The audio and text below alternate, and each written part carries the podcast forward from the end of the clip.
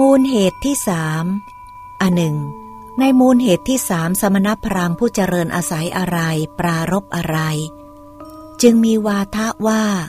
บางอย่างเที่ยง บางอย่างไม่เที่ยง บัญญัติอัตตาและโลกว่า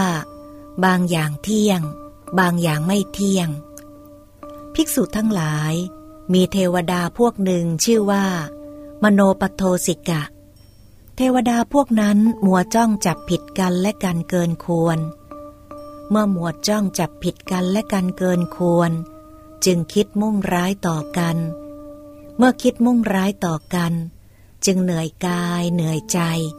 พากันจุติจากชั้นนั้น ข้อที่สัตว์ผู้จุติจากชั้นนั้นแล้วมาเป็นอย่างนี้ เป็นเรื่องที่เป็นไปได้เมื่อเข้ามาเป็นอย่างนี้แล้ว ออกจากเรือนไปบวชเป็นบรรพชิต เมื่อบวชแล้ว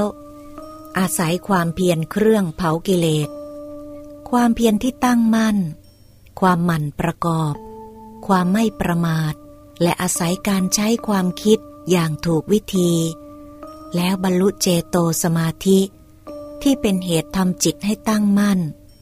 ระลึกถึงชาติก่อนนั้นได้ ถัดจากนั้น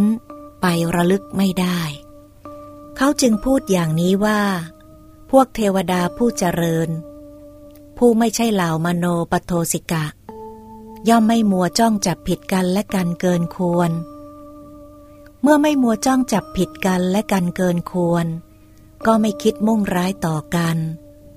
เมื่อไม่คิดมุ่งร้ายต่อกัน ก็ไม่เหนื่อยกายเหนื่อยใจ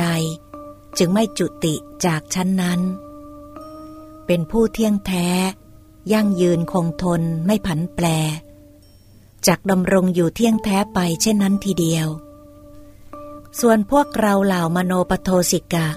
มัวจ้องจับผิดกันและกันเกินควรเมื่อมัวจ้องจับผิดกันและกันเกินควร จึงคิดมุ่งร้ายต่อกัน